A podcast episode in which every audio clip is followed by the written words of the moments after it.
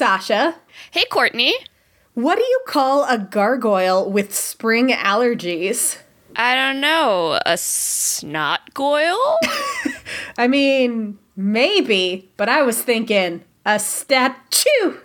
Gesundheit. It's spoop hour.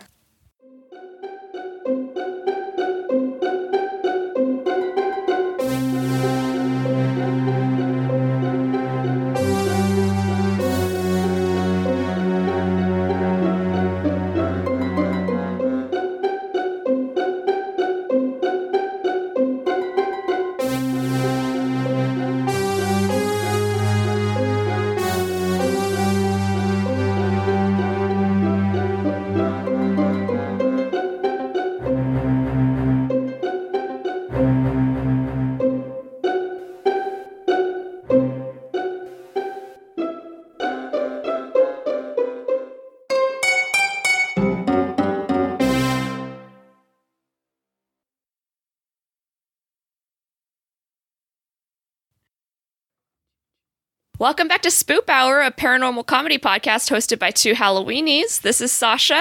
This is Courtney, and we're having a real one over here. Yeah. You know. But before we go into our real one, remember that you can find us online on Twitter and Instagram at Spoop Hour. And you can also email us your spooky stories, your questions, your thoughts about the episodes to spoophour at gmail.com. Yeah. Yeah, But we are that. having a real one over here. We're having a real one over here. But guess what? what? I got to see you yesterday. You did, and we I did a did. very like Marx Brothers move on accident. So Yes. I had games that Sasha was going to take, and you swung by yesterday. Mm-hmm. And the way the front of my house is, is we have glass for part of our front door, and then we have two windows like right next to it that open out onto the patio. So Sasha texts being like, "Hey, I'm here," and I'm like, "Oh, goody!" So I get up from doing my puzzle at the dining room table, and I like walk over, and you were by the front door window when uh-huh. I defaulted to going to like the living room side window. So then. I switched over, like, oh, she's over there, I'll just go over. So I switched over. At the same time, apparently, you switched over Mm-hmm. because then I was leaning out the front door and I was like, where'd Sasha go? And you presumably were looking inside my Yeah, house. and I was like, where did Courtney? Because I saw you at your table, and I was like waving, and then I was waiting at the front door. and just, And then and there's this that, like nice brick column that mm-hmm. is like the size of a person. So mm-hmm. both of us had our bodies behind that Yep. brick column. Yep. So we just kind of, you know, we did a flipty floop like really twice, cute. and then I we was very figured happy it to out. see you. It was good to see you too. Yeah. And soon, ish, like in the next, you know, month or two. Theoretically, both of our households will be fully vaccinated. Mm-hmm. We might be able to go back to recording in person together. Yes, one Can of our Patreon imagine? supporters suggest and beloved friend of ours, Teresa, um, suggested that we do a bonus episode about cicadas. Yes. And I'm like, I'll do a real episode about cicadas. Right? Like, what could be spookier than the arrival We of can X? record it together outdoors in the like- midst of all the cicada noise. I feel like I should clarify. Teresa is listening and she's like, I absolutely did not say that. She and I were talking about cicadas, and then I was like, we should do oh. cicada cone. And she was like, do not oh. include a visual component because I will not watch it. okay, really now I like understand. the but also, thank But you for your support, Teresa. yes, so I feel like we could do like if you want to hear us wax poetic about the arrival of Brood X, if you aren't aware, I don't know if it's national news, but it's definitely local news if you're in the DMV area. But basically every 17 years we get mm-hmm. this. They're called Brood X. It's just this big ass swarm of cicadas comes out the ground. And you're like, oh, but Courtney, I'm from the Midwest. We have cicadas here every summer. Like, we do too. But yeah. Brood X is a breed unto itself. Like you you have not experienced cicadas until you have experienced Brood X. Like they are everywhere and it is Yeah. amazing. the last time this happened, I was it was the spring of my eighth grade year and like Yeah, spring of I your was- ninth grade year. I was in ninth grade, yeah. 2004. Yeah. And like it, this it's the kind of thing where like animal outdoor animals and Mm-hmm. like pet dogs will eat so many cicadas that Mm-hmm. they go into food comas. Like they will eat and then pass out. And not because the cicadas are toxic, it's because the just they cicadas are so plentiful. Yeah. and it's just like straight protein. Yeah, So they're just like, like- hulking out and then like passing out. Yeah, my friend Sam and I in eighth grade, we were out outside for gym class on the track, and she and I would like try to pick up the cicadas basically in vain Yeah. to get them off of the track, so we wouldn't have to like risk Crunch stepping 'em. on them. And then meanwhile, like all the other boys and girls, okay, the boys were like, "Oh, we're gonna pick these up at each other and like peg each other with them," and the girls Yeah. were like, "Ew, how can you touch them?" And it's like. Mm-hmm. They're they're literally like these giant harmless things. Yeah, that like if you just kind of pinch them, you can move them and it doesn't hurt them. yeah. So I- am a big cicada apologist. I Yeah, love them so I- much. I like them. I'm not as I'm not as much of a cicada apologist as you are. Like you love them to a degree that I don't think I love them. Like I do like them, but you just like you have this beautiful passion for them and I love it. But I remember it started for me as kind of like I'm not going to be like the other girls. I'm going to be like a cool girl and be unfazed by the cicadas. But then like I don't know if like I started out this way or if it just evolved into me being like, no, these are genuinely pretty neat. Like they Yeah. have weird red eyes and like they would land on me and people would be like, oh my god. And I'm like, no, it's fine. They're just you know, it's just They're hanging, hanging out. out. He just wants Yeah. to be my buddy. It's fine. Mm-hmm. And the problem I had is there are so many, like you talk about like scooping them off the track. It is hard to walk outside without mm-hmm. stepping on either a shell or on a cicada. So I remember like I would get dropped off. I carpooled with a friend to school at that point, and her mom would drop me off in the driveway of my house and then I'd have to go to the front door and I just remember like this complex ballet I had to Yeah, do to tiptoeing like through your driveway. yeah, to like leap through the driveway and then leap across the sidewalk, not to step on them because I Yeah. resolved. I was like, I don't want to step on them. Like it's it's not their fault that they're everywhere. Like, Mm-hmm. but they are everywhere. We're not talking like standard summer noise cicadas. It is genuinely 100 decibels outside. It's so, Just- there's so many cicadas. So when we do cicada codes, maybe there will be an optional no visual component just so you can get an understanding. But maybe we'll just like hang out in your backyard or my backyard and just like record Yeah. about cicadas because we should be vaccinated at that point. They should be emerging in what like two weeks. yeah, pretty soon. Yeah. I've been doing a lot of gardening and yard work, and the little holes are appearing. Mm-hmm. Oh, yeah, so they're they're to- they're ready to they're ready to or getting ready to emerge. They Yeah. they're just not ready yet, but they've like dug the holes to the surface Mm-hmm. so they can start like preparing. So there are these like dime size holes in my yard, and like I've been digging out a path, and so like we've been just kind of throwing dirt over to make like a hill to help with the runoff, Yeah. and even through that, like some of the holes we accidentally covered, now the hole has come up through Come back like up. this, yeah, like, and so excuse you. Yeah, and like, like, their life cycle, they've got it figured out because they come Mm-hmm. out once every 17 years, which, like, hashtag jealous. They scream, they Mm-hmm. Hashtag bone, jealous. and then they die. So, hashtag like, jealous. yes. So, like, the ones that are chilling in the ground now are the ones that were conceived 17 years ago. What a life. What a life. That's inc- and like they genuinely they're only out for what like 2 months. I feel like Yeah. they emerged in like April when they came out last and I feel like by like s- when school was out they were gone. Yeah. But, But then, like the normal annual cicadas were Yeah. out, so it just like never really goes away. That's yeah, but like summer. the annual cicadas, it's not it's, not, not a cajillion of them. It's like you'll see like maybe one a day, whereas this one you're gonna see like thirty a day. There was one point I remember two senior dudes I think got into a fight. And one of them smashed a bag of cicadas in the other one's face inside the building. So then they were inside the Oh, school building. And I was like trying to get to class, and I was like, oh my God, I have to avoid them inside too. So in 2017, Mm-hmm. there was a little bit of an early emergence four years ahead of schedule where some of the cicadas came out a little too early Mm-hmm. and so there was a pretty brood a pretty big brood that time but not as big as like brood t- uh, brood x but like Yeah.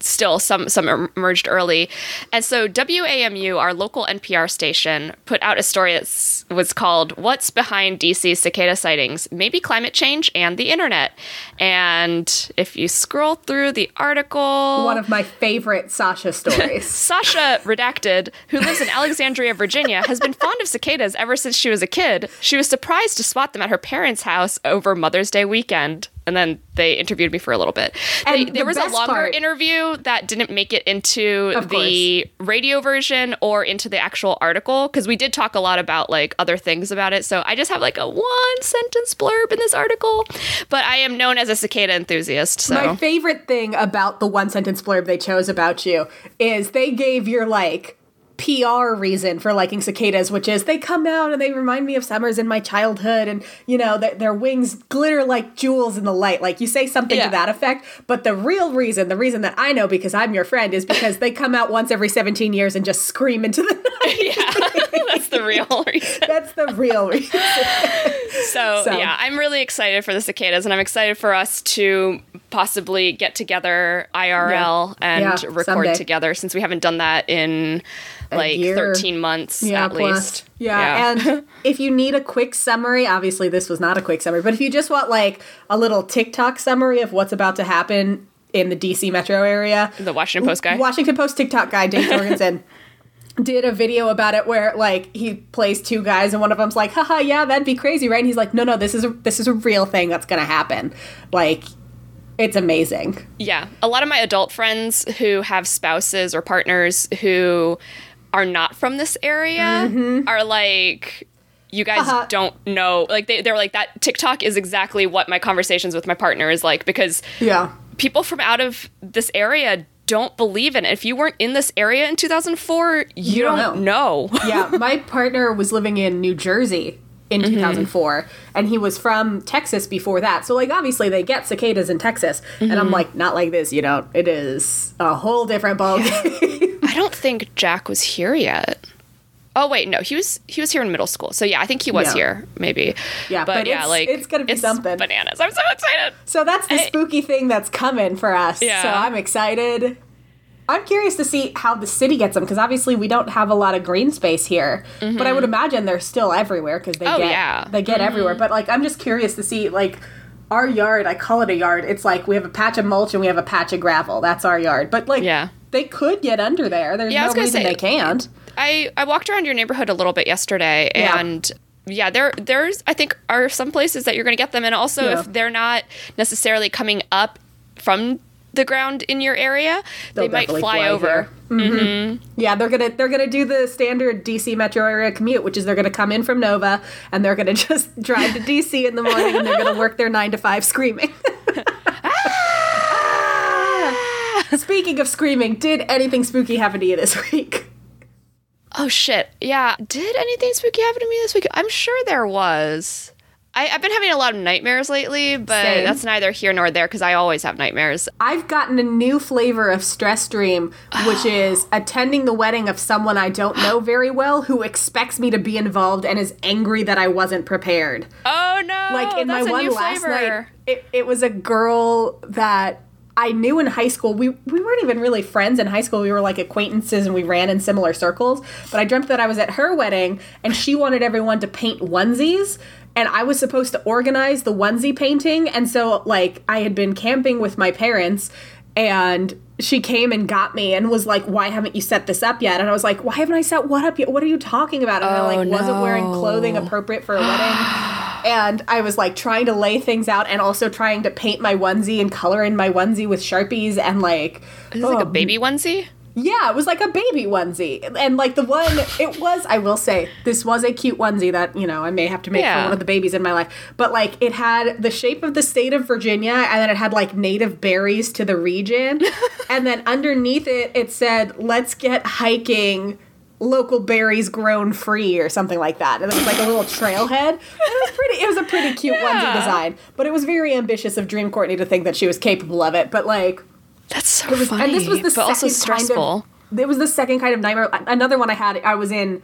It was someone that I, that I knew from college that I didn't know all that well, where I was supposed to be like her bridesmaid, and I didn't know what I was supposed to do, and she got mad at me for stealing attention from her on the day of her wedding because I was like, "What is happening? I don't, don't- know what's I don't happening. know what's going on and you're mad at me because I I don't know like what the fuck I'm supposed to do but I'm like your maid of honor which is weird, and I don't have a maid of honor dress and I'm trying to find something that's kind of the same color I don't know it's Yeah. a mess Man. anyway you were saying I don't know. I can't think of anything off the top of my head, but the other day, so I have this like really loud radiator in my classroom, and I've complained about this a million times to you probably already. Mm-hmm. yes But but it's been over a year since you have so it's been over it. a year that I that I've had to deal with this fucking loud radiator in my classroom. nature is healing nature is healing. But I had a meeting with like an admin type at my school this week, and but she was like, "Is it always this loud?" And I was like, "Yeah, I don't know what the deal with it is." And then it clicked off, and I was like, "What the fuck?" And she like looked at me, and I was like, "I don't know what happened," because usually it doesn't click off until like 4 p.m. Yeah. Or, like like basically when they're like, "Okay, teachers get out of the building," it clicks Yeah. off, and both of us are like, "What the." yeah that's because Yeah. you're developing a superpower that just has to do with that radiator and these are the early maybe if I just like tell it, like just like shut the fuck up and like Yeah. see if it'll turn off. yeah Yeah, it's good yeah. Anyway, what are we talking about today? oh do you want me to tell you this because that, that Oh yeah, what happened to you besides this scary dream? Yeah. So, context I was in one, I like the modern trend of kids these days calling the pandemic anything but the pandemic. My Oh, favorite one has been the panna cotta. Or the So- Panera. yes, or the Panera. so, I've been in a particularly bad, like, panna cotta hole this week. Like, this was just a rough planetarium week for me. the plantains. oh, I love plantains. I'm not going to do that to plantains. Aw. Basically, in terms of like where I'm at with the peanut brittle, it just, you know, kind of a confluence of things where I'm like, it's been over a year since I've done certain things, and like I'm sad, and like things are getting back to normal, but I don't know what normal's going to look like, and like, mm-hmm. is it going to be safe when everybody's like, oh, summer's going to be normal? Is it? Like, I don't know, and like, it's all of it, and then like just like personal work life stuff was kind of a butt this week. So just I've been in kind of like a perennial hole. yeah. That's just, you know, general mm. spooky thing. So part of that has been this like series of nightmares. But in one of them, it was last Tuesday, and I know this because I remember thinking, oh my God, we're not recording Spoop Hour this week, and this would have been the perfect thing to s- talk about on Spoop Hour. In the nightmare, I felt like I was awake and I was in the house. And I was sitting at my dining room table and I went to get a glass of water and the glass of water moved away from me. And I turned to Jack in the dream and I was like, haha, spooky, a ghost took it. And he's like, haha, ghosts aren't real, which is what he always says. And then, like, the glass and several things started like full on mm. hovering off the table. And in the dream, I was like, I don't have an explanation for this. And then I was like, no. this is perfect to talk about on Spoop Hour. I have to remember Oh my god. and then I've discovered I think my refrigerator is haunted Ah. because our refrigerator doesn't have a built-in like ice maker, Sure. but it you know the noise that ice makers make? Yeah. Our fridge makes that noise, Ooh. but there's no ice. so it's just like a weird haunted like ghost So feature that we don't I actually have. think is that you have a poltergeist who's just fucking with you. Maybe, which is entirely possible because if you've watched, if you're on our Patreon and you watch the Bone Cone where I ghost hunt in this house, Lord P could be poltergeisty. He's, yeah. he was a feisty Lord one. P is just like, you keep recording this podcast. I told you I don't like it. I told So- you to stop recording this podcast. I want no part of this podcast. Let me scare the shit out of you using your refrigerator. Yep. Have and you then, checked? Is your fridge running? You better you go better go catch check it, idiot.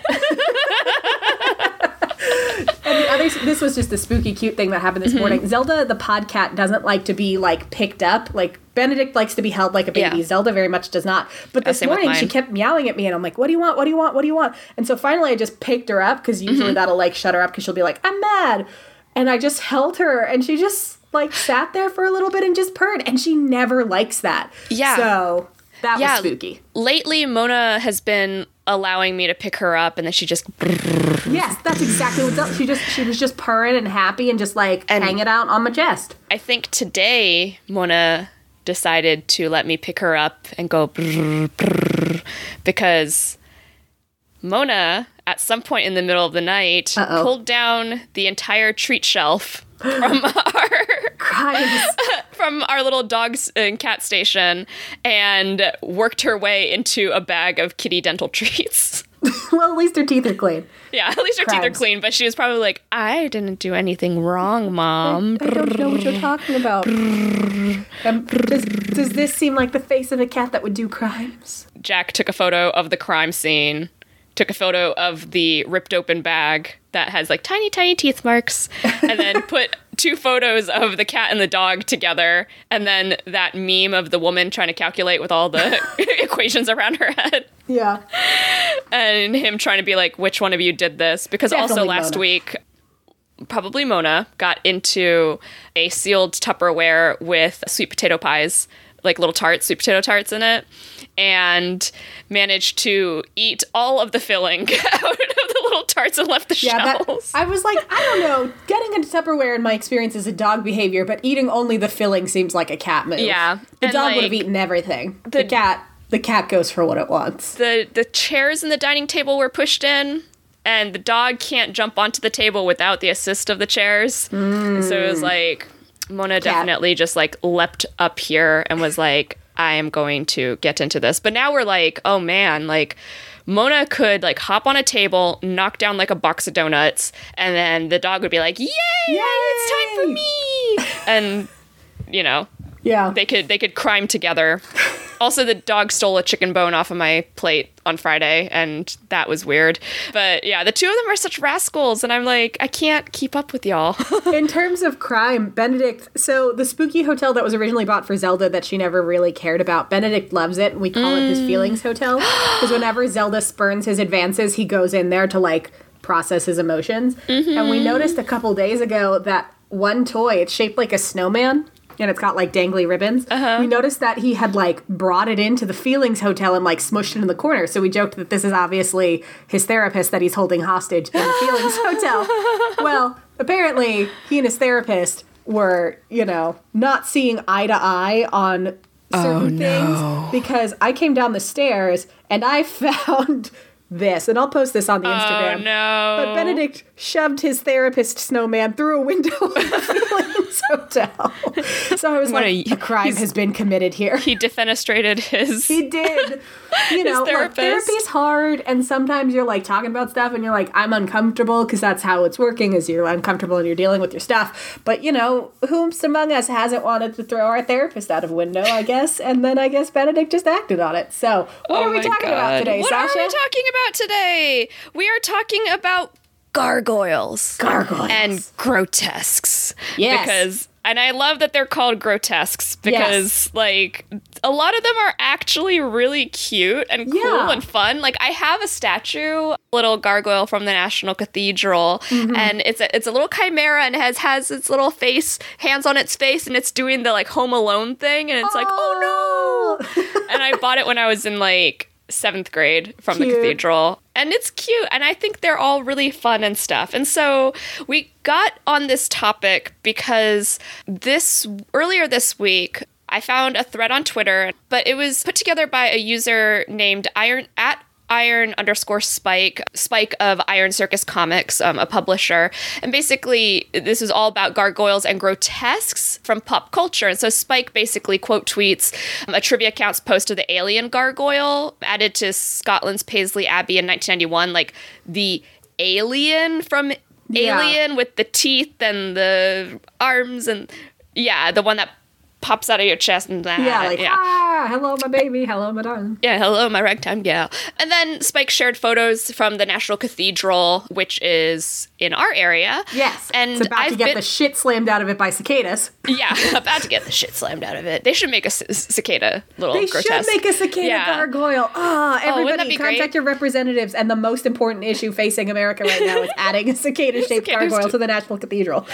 I've been a bunch of times, but I actually didn't know about these like pop culture weird kind of silly ones because a lot of them are high up and very easily missed and so i'm like hoping to like kind of scope it out this spring like go and Yeah. visit it. But yeah i just was like really fascinated by this. So i was like courtney let's talk about gargoyles Real quick, something Yeah. spooky just happened to me. While you were talking, I realized I had forgotten to put my phone in Do Not Disturb, and it has a super loud vibrate, so I always like it in Do Not Disturb when we're recording. But, like, literally two seconds after I put it to Do Not Disturb, my coworker that I co paired the skeleton with texted me a YouTube link. that's spooky Spooky. So, if we're going to be talking about gargoyles, would you like to learn about some gargoyle folklore and history before we dive I, into? I would love that. Okay. So you tell me about the history and I'll tell you about pop culture. Great. So this is coming from folklorethursday.com, aboutmythicalcreatures.weebly.com, Wikipedia, give them some money. thewhitegoddess.co.uk, ancient origins, ravenswoodcastle.com, mental floss, and the Guardian. Hmm. So, which came first? Gargoyles the architectural feature or gargoyles the monster? The answer may surprise you. It's the architectural feature. Hmm. Isn't that bananas? I learned that. I was yesterday years old when I learned that. Yeah. I did not know, like, we made gargoyles on the sides of buildings before they were like a folkloric monster. So Oh, that's let's so interesting. let's get into it. So, gargoyles grew in popularity at the start of the 12th century because that was when we kind of were seeing a Gothic style building Yeah. movement. And Gothic style buildings needed help to keep their masonry from eroding, so they were mostly a targeted rain spout. So, since they, they didn't have gutter systems like we have now, so water would collect from the roof, and then the gargoyle would have a channel carved down its back, and then it would the gargoyle's long neck would protrude far enough away from the building so that when it like barfed out its rain, it wouldn't dribble down the side of the building and erode the stonework. Mm-hmm. So their grotesque visages were less for any aesthetic or mythological reasons, and they were mostly because they needed to stick out pretty far from the building. Because, you know, if they were close to the building, the water would just go straight down the way water does, and then that's gonna like mess with the stone, mess with the granite, whatever. Mm-hmm. So, these architectural appendages, as they were sometimes called, were pretty common in Europe around this time, with Germany calling them Wasserspeier, or water spitters. Italy called them Grandes Borgente, and the Dutch called them Waterspewer, which which pretty much explains itself. but the English word gargoyle is derived from the French word gargouille. Gargouille, Gargouille? I think. I mentioned this word so many times that I didn't look up the pronunciation because I'm an idiot. It's that, okay. In French, that means gullet or throat. So obviously, gargoyles, their recognizable feature in architecture is how mm-hmm. long their necks are so that the water doesn't go down the side of the building. In English, they are sometimes called a grotesque, chimera, or boss, or even a hunky punk. Like Hunky punk. regionally, there's something called a hunky punk. Isn't that adorable? That's adorable. Gargoyles around the world predate their presence in Europe. So that's where, like, 11th, 12th century, we did have, like, gargoyles as monsters appearing in mythology. But in ancient Egyptian and ancient Greek architecture, gargoyles existed and they were typically shaped like lions' heads. Oh. So, fun fact if you were to, you know, make the pan- panna disappear for a little bit mm-hmm. and teleport over to the Temple of Zeus, almost 40 of the original lion head water spouts remain. Originally, there were over 100, but for the most part, they were made out of marble, which marble's pretty heavy, so over time they cracked or broke off, and so they've been replaced. But 40, or I think it's 39 of them, are still intact from when they were originally built. Oh, wow. And then the oldest known gargoyle in the world is a stone crocodile in Turkey that was built 13,000 years ago. Mm-hmm. So, old AF. That's. So, where does the gargoyle monster myth begin? It probably comes from an old French myth warning of la gargouille. In the myth, the town of Rouen is terrorized by a terrifying dragon that can swallow ships, breathe fire, and flood the town.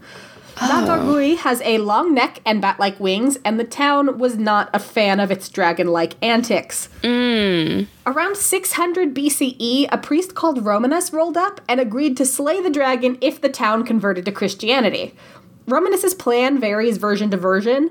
He either used a crucifix to subdue the creature, and like personally, I like to think he just like thwacked it over the head with the crucifix, but that's mm-hmm. probably not in this version of lore. He probably was just like, "Look at this crucifix," and the dragon was like, "Whoa!" Whoa. He also may have enlisted the help of the only volunteer who was a condemned man from the town. Or, the most implausibly silly one, Romanus simply made the sign of the cross, and the dragon was like, Oh, my bad, I didn't realize you could do that. I'm gonna leave this town alone now. So, in all versions of the story, whatever Romanus does to the dragon, he then leads the calmed dragon back into town and it is burned at the stake. But the fire doesn't burn La Gargouille's head. Like it, the head remains ah. intact and they can't do anything to destroy it. So the townspeople cut it off and attached it to their church where it warded off evil and served as a warning for other dragons. So this is probably the oldest, like explicitly gargoyle-esque myth. In Celtic history, you can see some variations on the gargoyle legend. The mm-hmm. Celts believed that the heads of every animal they hunted contained magical abilities, attracted luck, and repelled evil, all of which could be determined by staring into the animal's eyes. So it was believed that, like, if you looked deep into their eyes, you would mm-hmm. know, like, okay, you can attract luck. Okay, you can see the future. You can repel evil, whatever. So then, once they successfully hunted their prey, mm-hmm. the Celts would mount the head on a stick and place it outside their homes in a circle. Mm-hmm. And eventually, this practice evolved to see the heads hung directly on the outside of buildings to kind of protect the people within. As a monster, gargoyles are kind of an amalgamation of several other mythological beings. The biggest influence in the modern gargoyle is the chimera, which is the Greek monster with the head of a lion, the body of a goat, and the tail of a dragon. But other monstrous influences were somewhat lost to the incoming onslaught of Christianity because churches often mar- modeled their gargoyle features and thus gargoyle monster lore around creatures worshipped by pagan tribes. It's kind of that like classic Christianity move where you mm-hmm. take something pagan, you make it a little churchier, and then all the pagans are going to be like, oh, we can get down with this, and they're going to convert to Christianity. Right. And this is interesting for several reasons. One, a significant theme in a lot of pagan religions and rituals is fertility. So some gargoyles featured on old timey churches are actually super suggestive. Oh. The most notably sexy gargoyle is the Sheila Nagig. This is the rabbit hole I fell down. Mm-hmm. So, Sheila Nagigs are very crudely carved women found on the outside of churches in Ireland, Great Britain, France, and Spain. They're most common in Ireland, so if you're going to look it up, Ireland has a ton of them. Hmm. And when I say crude, I mean both in technique, they're pretty crudely carved, and in design. This is a Sheila Nugig on the outside of a church in Kilpeck, Herefordshire, England. Whoop. Oh, she is just opening her vagine. She's just like, get on in there, evil. So, I, put a- I have seen that before and was like, what the fuck? great news. We're about to get into it. I put in my notes. Am I going to derail my research here to talk about where Sheila Nugig comes from? Yes. Why is yes, she clawing open her vagina? where she's just like whoop, airing that bad boy out. so this is super interesting. I was in a rabbit hole last night. I was very tired because I haven't been sleeping I was gonna say you're in some kind of hole last night. I was in several kinds of hole last night. So Sheila gigs on churches are mostly to ward off evil, so don't get excited about them like water gushing out of a crudely carved labia. Although I think personally that would be very funny if they served as the like water spout feature. Like that would be just oh no! top tier for me. Oh, but no. you know, churches don't consult me when they do their architecture. No, they don't. They should be consulting So, us for everything. Usually, I know. usually, Sheila gigs are positioned over doors or windows so that evil spirits can't get in. And I put in my notes. I guess the logic is the evil spirit maybe goes in the wrong hole. Hey, I was gonna say it's like you're scaring off evil spirits with your lady bits. That's like Well- fascinating. Great that you should point that out because there is an 18th century illustration that supports that function where it's just Oh. to scare off demons. Yeah. In the illustration called Nouveau Contes, a woman lifts her skirt and shows her genitals to a demon who is horrified. Like, we'll post a picture of it on the Instagram, but if you look it up, genuinely the woman's just like cheekily lifting her skirt and the demon's like, ah! So, so my my thought here is like you know how historically women have just always been like pushed aside and Mm-hmm. like everything about being a woman is like horrifying and Yep. I'm thinking especially about like the Puritans who are like if you've ever had your period you're a witch and if you've Yep. ever ha- thought about sex you're a witch and if you have a vagina you're a, You're a witch, you know I'm just thinking about like ah yes the vagina the most evil of things We're That- gonna check the off real gun the evil eye. concept of vaginas as evil things and the evil eye because we're gonna get into it more in a second. So, just real quick, occasionally Sheila gigs are still used as a fertility symbol, so they'll be carved into birthing stones and given to women in labor. Okay. They have sometimes been incorporated into wedding traditions where they are shown to the bride on her wedding day. It's unclear why it's just, I think it's just like a fertility, like she'll be extra fertile and then she can give babies to people because that's all people want. Some yes. Sheila gigs are even depicted in sexual poses with a partner for that aspect of fertility, just like hmm. May your sexy times work right and then babies come out. Yeah. Here So- we're talking about heterosexual visions of the church. Put Oh. the P oh. in the V. Speaking of heterosexual visions of the church, the origin of the oh. Sheila na gigs is somewhat disputed. Some mm-hmm. say it's the result of Anglo Norman conquest in the 12th century, while others suggest that the Sheila na gig was originally a pagan goddess. Huh. So, for the former theory, it's believed that the Sheila na gig's provocative pose represents women's lust, which is obviously both hideous and a sin. Thus, its corrupting influence will distract evil spirits from the church and remind the women folk not to get any funny ideas about enjoying their bodies. So, mm. if they are this kind of function of Anglo Norman invasion, like there are some scholars who say that, like, people who are native to Ireland, like kind of first gen Irish lore, whatever, mm-hmm. you don't see Sheila na gigs in places that were remained pretty just like Irish from the get. You only see them in places where Anglo-Norman conquest came in. Oh. So that may be why like their function is explicitly to be like, see women, look how grotesque your body is. Yeah. It's disgusting. Don't fucking do it, you gross trash monster. Mm-hmm. But Dr. Barbara Freitag argues in her book about Sheila na gigs that this use is absurd. After all, many of the Sheilas are so high up on churches, you can't easily see them with the naked eye. So who exactly are they warning off? Like if if you're walking into church and you don't know that there's this like crude figure like prying open its vagina to be like, "Hello world," Yeah. that's not going to scare you off from like exploring your own body or being Right. comfortable in your own body because you can't see it. Mm-hmm. So, sus for that theory.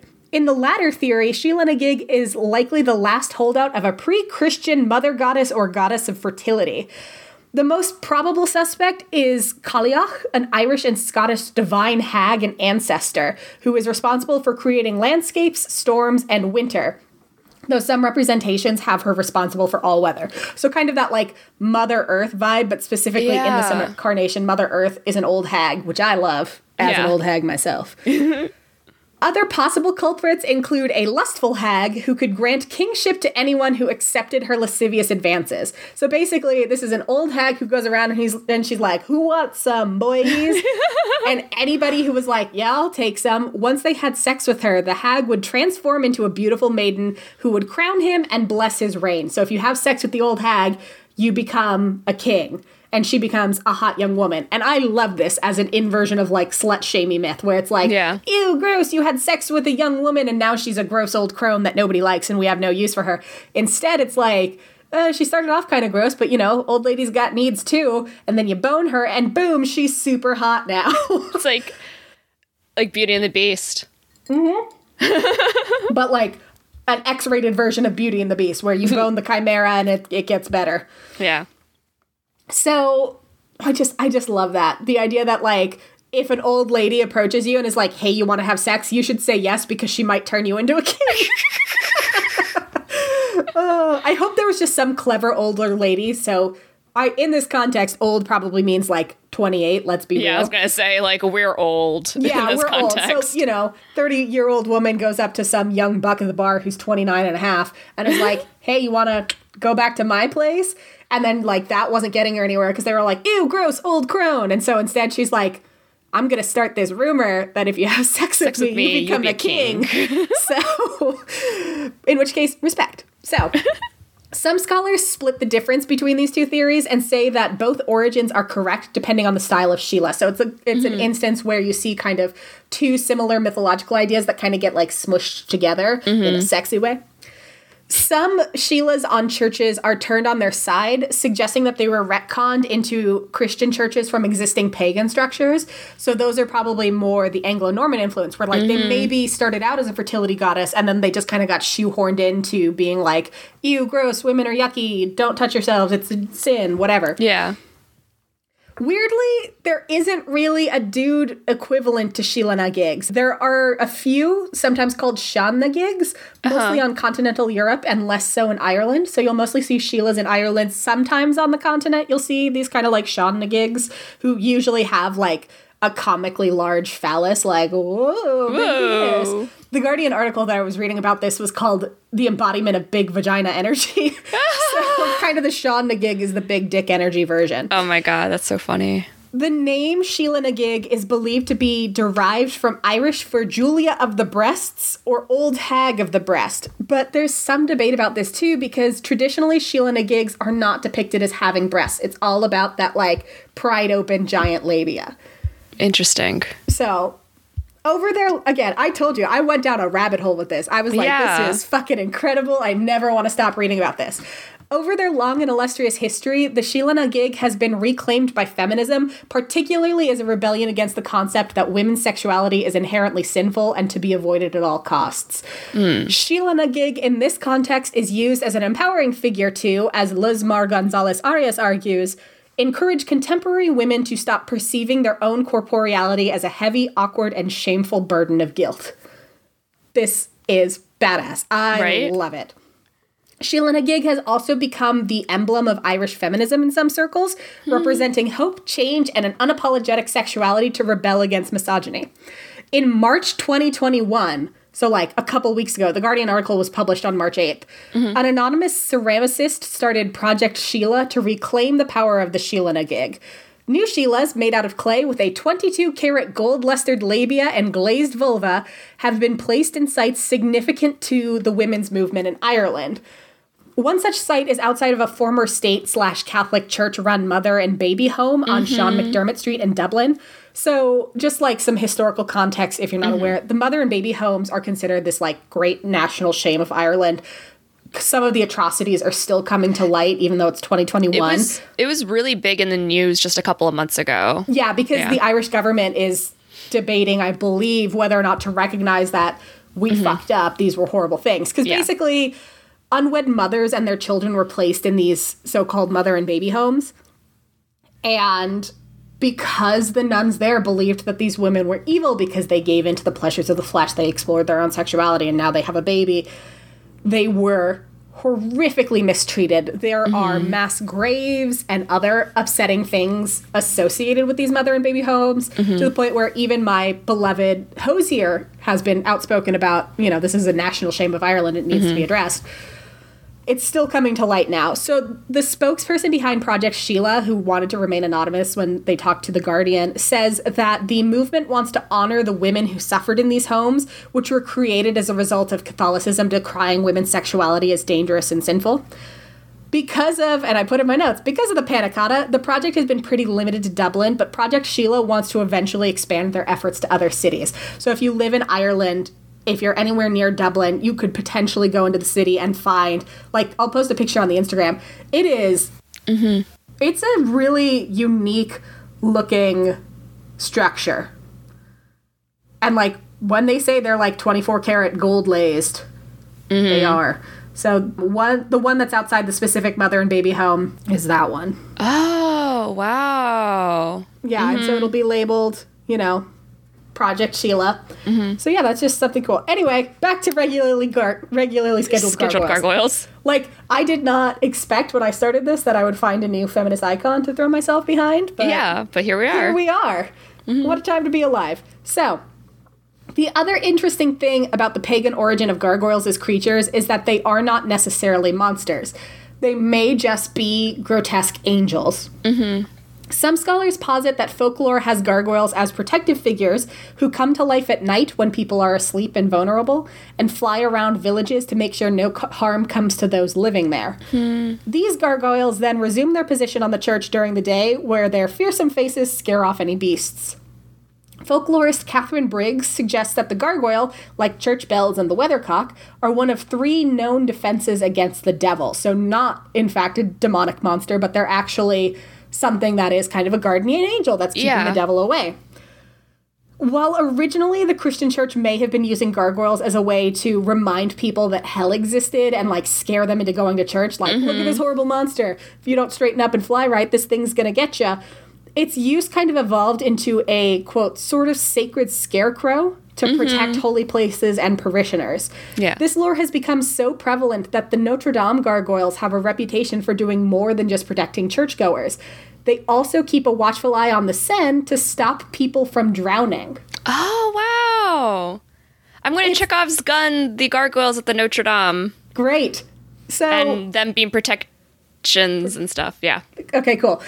real quick, it's not all hot, happy, fluffy, soft, squishy lore for gargoyles. Sure.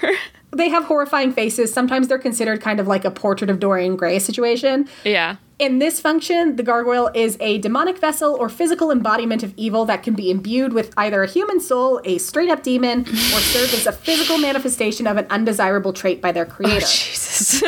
One example of the latter is seen in Maker of the Gargoyles, which is a pulp fiction short story by Clark Ashton Smith. In it, a medieval stonemason carves while very angry, which you should never do, don't carve when angry. Mm-hmm. And he accidentally infuses his lust and hate into two gargoyles that attack his town. Ultimately, when he tries to stop them, the creatures kill him, and that's how the short story ends. Spoilers. oh, jeez. You've also got the dragon sculpture slash gargoyle that comes to life to kill an archaeology professor in another pulp work, The Conjure Wife by Fritz Lang. I know the Conjure Fun Wife. fact about The Conjure Wife, that is the story that inspired Spoop Hour's second favorite movie, Witch's Brew. yeah.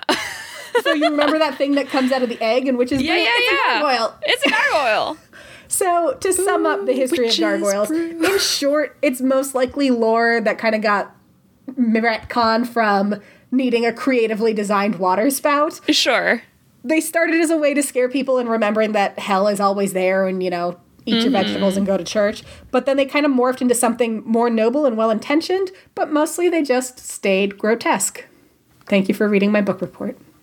And for going down this rabbit hole with me. I got so excited about Sheila Niggs. Yeah, no, I love that. And like that does, you know, segue nicely into why pop culture gargoyles and grotesques exist now. Mm-hmm. And so like you were talking about like so many of these original gargoyles and grotesques had these like you know demonic grins and anthropomorphic shapes and you know they could either exemplify like concepts of evil and virtue mm-hmm. or scare away the evil eye keep you know cathedrals and castles sacred. You know you take that and then you put it in the 20th and 21st centuries when a lot of these original chimeras gargoyles grotesques you know are starting to fall apart or show wear because they're coming off of either ancient gothic structures or 18th and 19th century like revival gothic architecture you know places.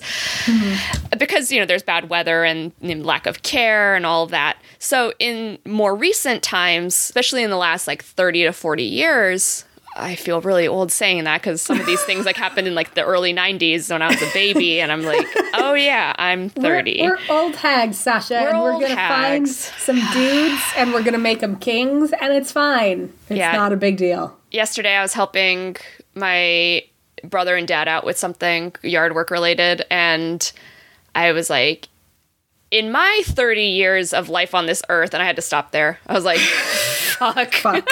See, I yesterday I was. It gets really warm in the guest room slash my Mm-hmm. office, and so I got that like window film that makes it look like a mirror on the outside, but on the Mm-hmm. inside it it helps keep things cool.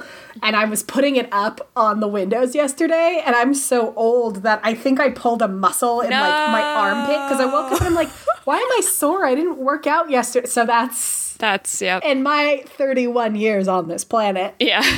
I'm a dusty old hag. so so in the last like 30 years of our existence you know these more modern stone carvers were asked to place these old structures. And so some stone carvers would copy the forms of the past very meticulously and do like more of like restoration rather than like addition. But there are other stone carvers who had ideas for like what gargoyles and grotesques could look like in a more modern context especially since a lot of these facilities are still being used today as religious centers or museums or cultural you know places and so basically these the modern pop culture inclusions do make sense because they're trying to think of like what is the modern idea of something that is scary and would like protect mm-hmm. a sacred church. So National Cathedral like I mentioned earlier from Iron Spike's tweet was actually one of the first to experiment with gargoyle reinterpretation. So Darth Vader was the first one added like Darth Vader like dun dun dun to Star Wars, yeah. yeah, yeah. I'm Um, aware of. I know who Darth Oh, Vader. I know who you know, but I'm just making sure everyone knows. Like, like so we're going from like Sheila and a gig to fucking Darth Vader. Darth Vader. I like that your way of explaining who Darth Vader is in case people are like, that sounds familiar, but I'm not sure. You go. Yeah. So Darth Vader was added as part of a children's contest by Amazing. National Geographic. So Christopher Rader, who was a 13 year old kid from Nebraska, created its design, envisioning the Star Wars villain as a modern incarnation of supreme evil. It was sculpted by Jay Hall Carpenter and carved by Patrick J. Plunkett. And you can find Anakin on the Washington Cathedral wearing his helmet on the first tiny peaked roof from the center pinnacle on the right hand side of the cathedral. There are 112 sculpted gargoyles and include some by an artist named Walter S. Arnold, who saw the gargoyles as maybe portraying the specific hopes and fears of the era. And so he's got sculptures that are named things like the crooked politician and has like a gargoyle spout coming out of his head. the fly holding ra- raid spray, which is literally like this giant fly holding a can of raid, like ready to, you know, come after it, you. And then the high tech pair, which is a pair of robots that are mimicking surveillance cameras. Amazing. There's also a raccoon, which is really cute and is right next to Darth Vader. oh, friends. and there's a pacif- there's a stu- statue called pacifist and it's a man pressing like a gas mask up to his face and there's also a figure with a movie camera Oh. yeah. At Chapelle de Bethlehem in France, in 1993, this late middle aged chapel was subject to a renovation, and basically none of its gargoyles or grotesques had survived. So they decided to just replace them one by one. And they're trying to still keep the traditional symbolism attached to each of them, but some of them did get some modern spins. So the stone carver Jean Louis Boistel, Boy, Boistel um, proposed to restore the nat- the traditional archetypes with modern ones and ended up with 28 pop culture grotesques. So the anime robot Grendizer became the image of a modern knight's righteousness.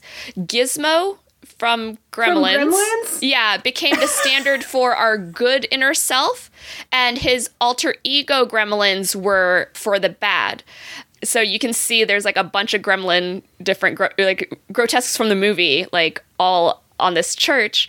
And then there's also the a representation of the leviathan who is the figure of the utmost chaos and he was represented by the alien like from From alien, Alien. yeah and basically the geek chapel wasn't initially popular with the villagers like the local Sure. villagers but then all the youth were like yeah this is awesome and they like helped make it a reality they were like yeah we'll help we'll do it whatever and so like awesome. it got like a lot of people really excited about like church restoration at the Salamanca Cathedral in Spain in 1992, an astronaut tangled in floral motifs was added to the facade. So this isn't a grotesque, but it was still really cool because they wanted to bridge the divide between like religion and science. Um, so basically saying like, hey, both of these things can exist together. Then there's also Cathedral Saint Jean, which first off has like a really cool astronomical clock. So if you ever find yourself in France, go check it out. But during the renovation of this cathedral, stonemason Emmanuel Fouché created a gargoyle figure after his construction manager Ahmed Benzizine as a token of their friendship and appreciation for his dedicated work. Ahmed is a veteran in historical renovation and has spent more than 30 years of his life restoring religious structures in France. He's also Muslim. So, conservative groups in France criticized the act, saying that it was blasphemous, but then the archbishop was like, step off. Yeah, Like, the Archbishop was like, fuck off, this is fuck rad. off. Yeah. He was saying that this is a meaningful act, especially of friendship, and underlined the fact that because of this extreme reaction from conservative groups, that shows like a lack of understanding of history and culture concerning the sculpted art and of the cathedral itself. And the church rector, Chanois Michel Cacot, reminded the public that the elements adorning the outside of the cathedral were meant to re- represent the profane world in its complexity. So you're representing like all aspects of the world and for this stonemason it was like i want to show my friendship and like like memorialize this like really great person who's helped us restore religious structures in France despite his different religious affiliations. So I thought that was really cool.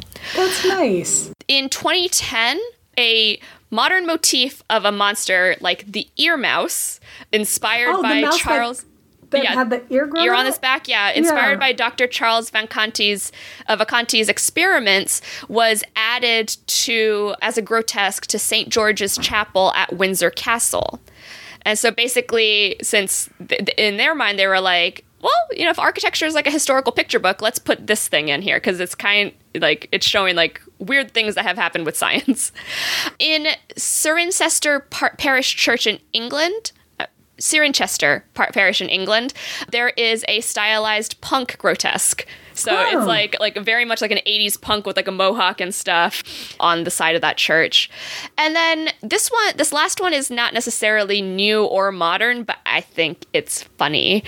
there is a at the Freiburg Min- Minster in Germany there is a defecating gargoyle Yes. in which the water spout comes out of a man's butthole. So I want you to imagine right now, like if you were folded in half, like you're bent over touching your toes. Yep. But then, And like you rotate like 90 degrees, right? So Okay. now you're like coming right off the building, and Yeah. then there's a butt, there's a there's a spout coming out of the butthole, and his butt is very round, coming out of the side of a building. I mean, if you're gonna put a butt up, you may as well make it a round butt. Yeah, so I was just thinking when you're talking about like, oh yeah, these like spigots had to like be like very long and away from the building. Yeah. This is a very good example of a man bent over with a hole with a literal butthole that spews water.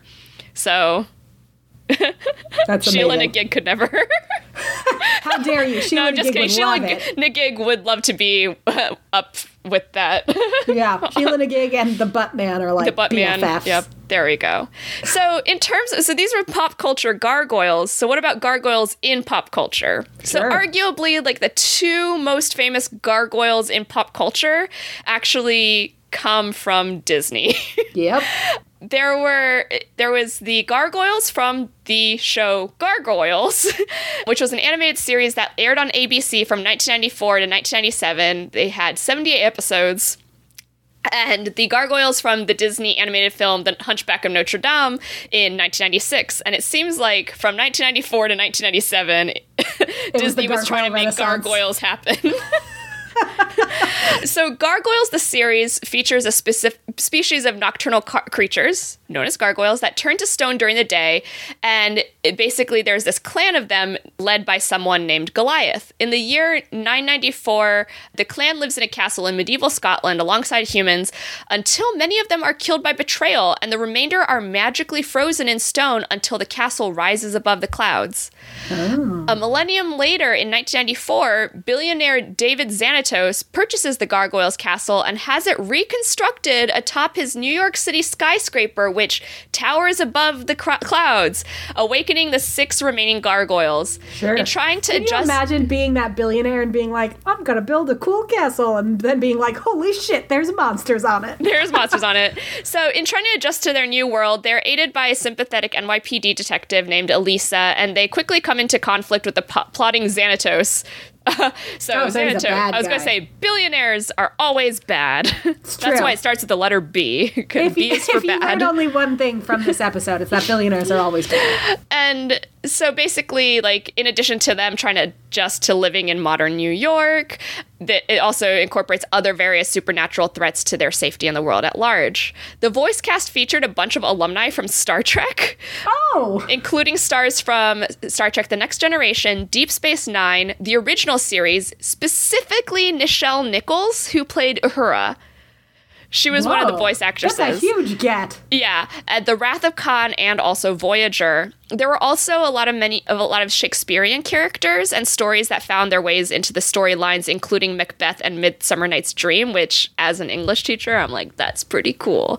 I didn't watch Gargoyles growing up, but I didn't either. I'm, I'm wondering if it's on Disney Plus, because now I'm like, I have questions. I, from what I remember when I was little, I think my brother liked it, but I think I didn't like the animation style as a kid. I was Mm-hmm. Yeah. like, this is scary. I don't like it. Yeah, I think I found it to be a little scary, and also like I think as like a little girl who was interested in like cuter things, Yeah. I probably was like, mm, that seems too That's boy. not cute. Yeah, it's not cute. I don't like They that. don't like it. And then the gargoyles from Hunchback of Notre Dame were named Victor, Hugo, and Laverne. Um, Victor and Hugo were named after Victor Hugo, the author of Notre Dame de Paris, and Laverne was named after Laverne Andrews from the 1940s singing group, the Andrews Sisters. Which is One of these things is not like, not like the, the, others. But basically, when they were not act- interacting with Quasimodo, they d- took the appearance of lifeless, ordinary statues, and they called this their sleeping states.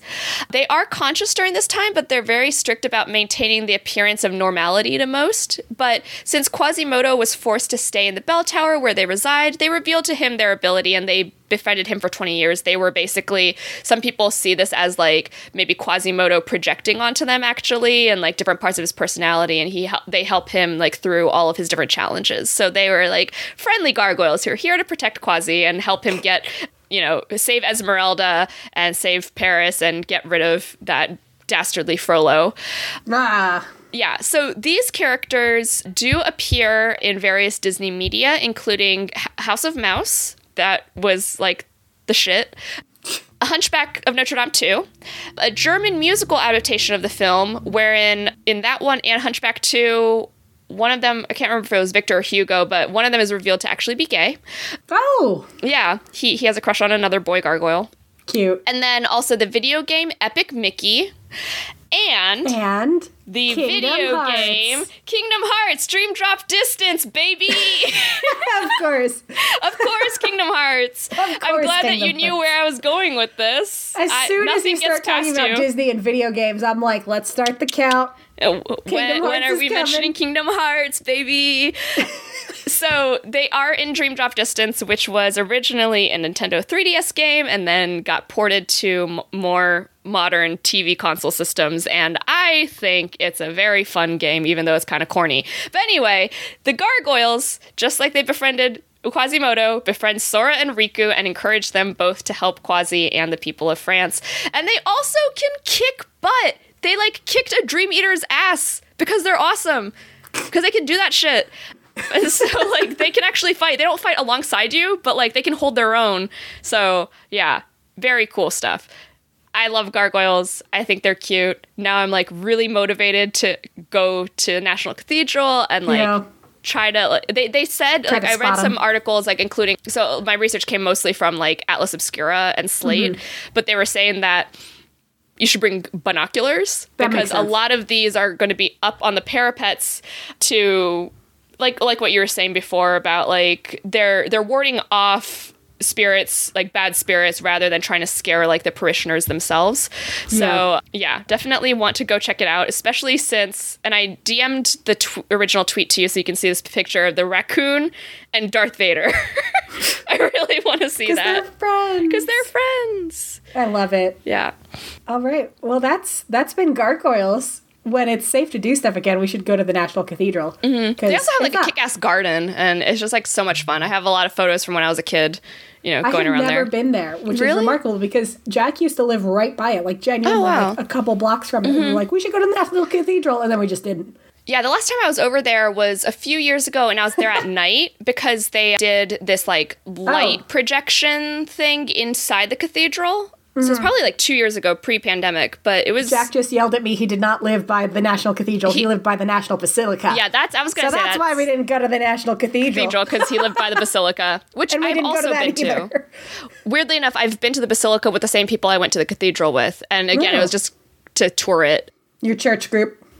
Not even church group. It was just more like an architecture group. If you if you know anything about me, I wasn't I- raised as anything, know. but but yeah, like it was the architecture there is just like really cool, and the gardens are really cool. So that's like on my DC like to do list this summer, along with the Yeah. arboretum. So Yeah. really excited about that. Let's go. Yeah, let's do it. Well, Yeah. Let's make a list of things we're going to do and see Yeah. after the pandemic when it's actually like safe to go out Yeah, in the Panera. So, you know, in six to eight months. Yeah. So yeah, that's that's our talk of gargoyles. What do you think? Do you, have you seen a Sheela na gig? Have you seen the dude who's pooping out his butthole a bunch of water? Like, what's your favorite gargoyle? Did you watch the Disney show Gargoyles? Were childhood us correct that it was kind of spooky and we didn't like it because it wasn't cute? I remember from what what I was thinking about Gargoyles the show, I I got the same like feeling as childhood me as I did thinking about like Thundercats. Yeah. I also did not like Thundercats because I didn't like the animation style. I was like, this is ick. I don't like this. No, So I feel that. yeah, but like, did you like it? And if so, did you like? Tell us you what you liked about it. Tell us what you liked about it. What do you know about Gargoyles? Have you read The Conjure Wife? Because they did it on thirty three percent pulp. Are you going to go back and listen to the episode of thirty three percent pulp, where we talk about Witch's Brew, the best movie of all time? Because well, second best.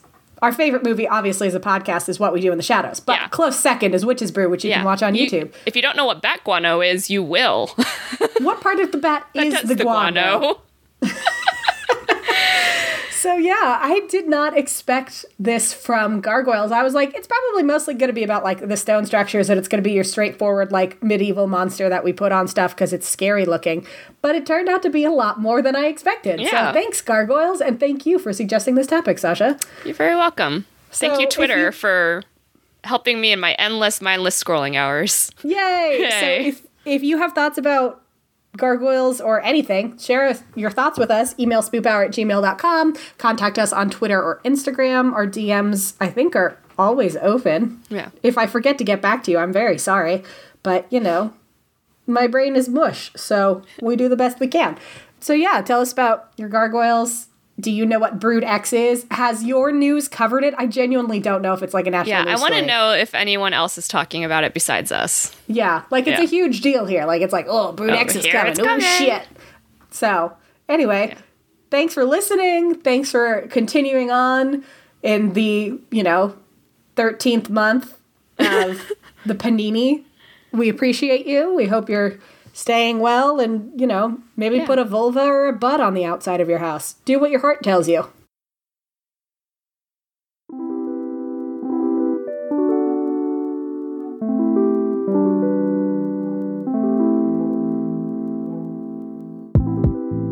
I'm Lucas from Best Forevers, a podcast for kindred spirits. I'd like to start a movement where we spend more time loving on our friends because although friends are important to us, they're often in the shadow of other relationships.